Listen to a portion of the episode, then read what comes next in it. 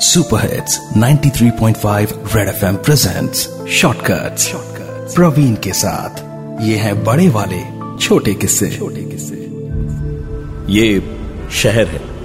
यहाँ सक्सेस पाने के चक्कर में स्ट्रगल करते करते मेरे जैसे कई लोग थक हार कर अपना सामान पैक करके अपने गाँव वापस चले जाते हैं। पिताजी मेरे महाराष्ट्र में किसान हैं और ज़िंदगी की जमा पूंजी एक करके मुझे पढ़ाया लिखाया। और यहाँ दूर शहर भेजा ताकि मेरा शहर में रहने का सपना पूरा हो सके। और मैं गाँव में दूसरों की तरह किसान नहीं बनना चाहता था। यहाँ शहर में घर का खर्च ट्रैवलिंग का खर्च खाना पीना सब लेकर महीने में इतने ही पैसे बचते थे कि कभी कभार पेट पे गीला तौलिया बाँध के सोना पड़ता ताकि भूख ना लगे। पिताजी से फ़ोन पे बातें होती तो कभी कभी मजबूरी में मैं उनसे पैसे भी माँगता था। थोड़े से पैसे चाहिए थे। शहर की चकाचौंध में जीने का सपना पूरा तो हुआ, पर हकीकत जीने के बाद मैंने डिसाइड कर लिया कि अब गाँव जाकर पिताजी की खेती बाड़ी में ही लग जाऊँगा।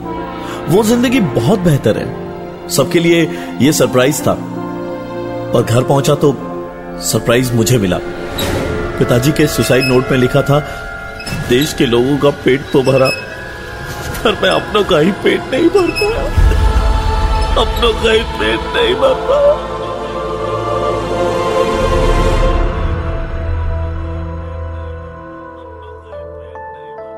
super hits 93.5 red FM presents shortcuts Praveen के साथ। ये है बड़े वाले छोटे किस्से। छोटे किस्से।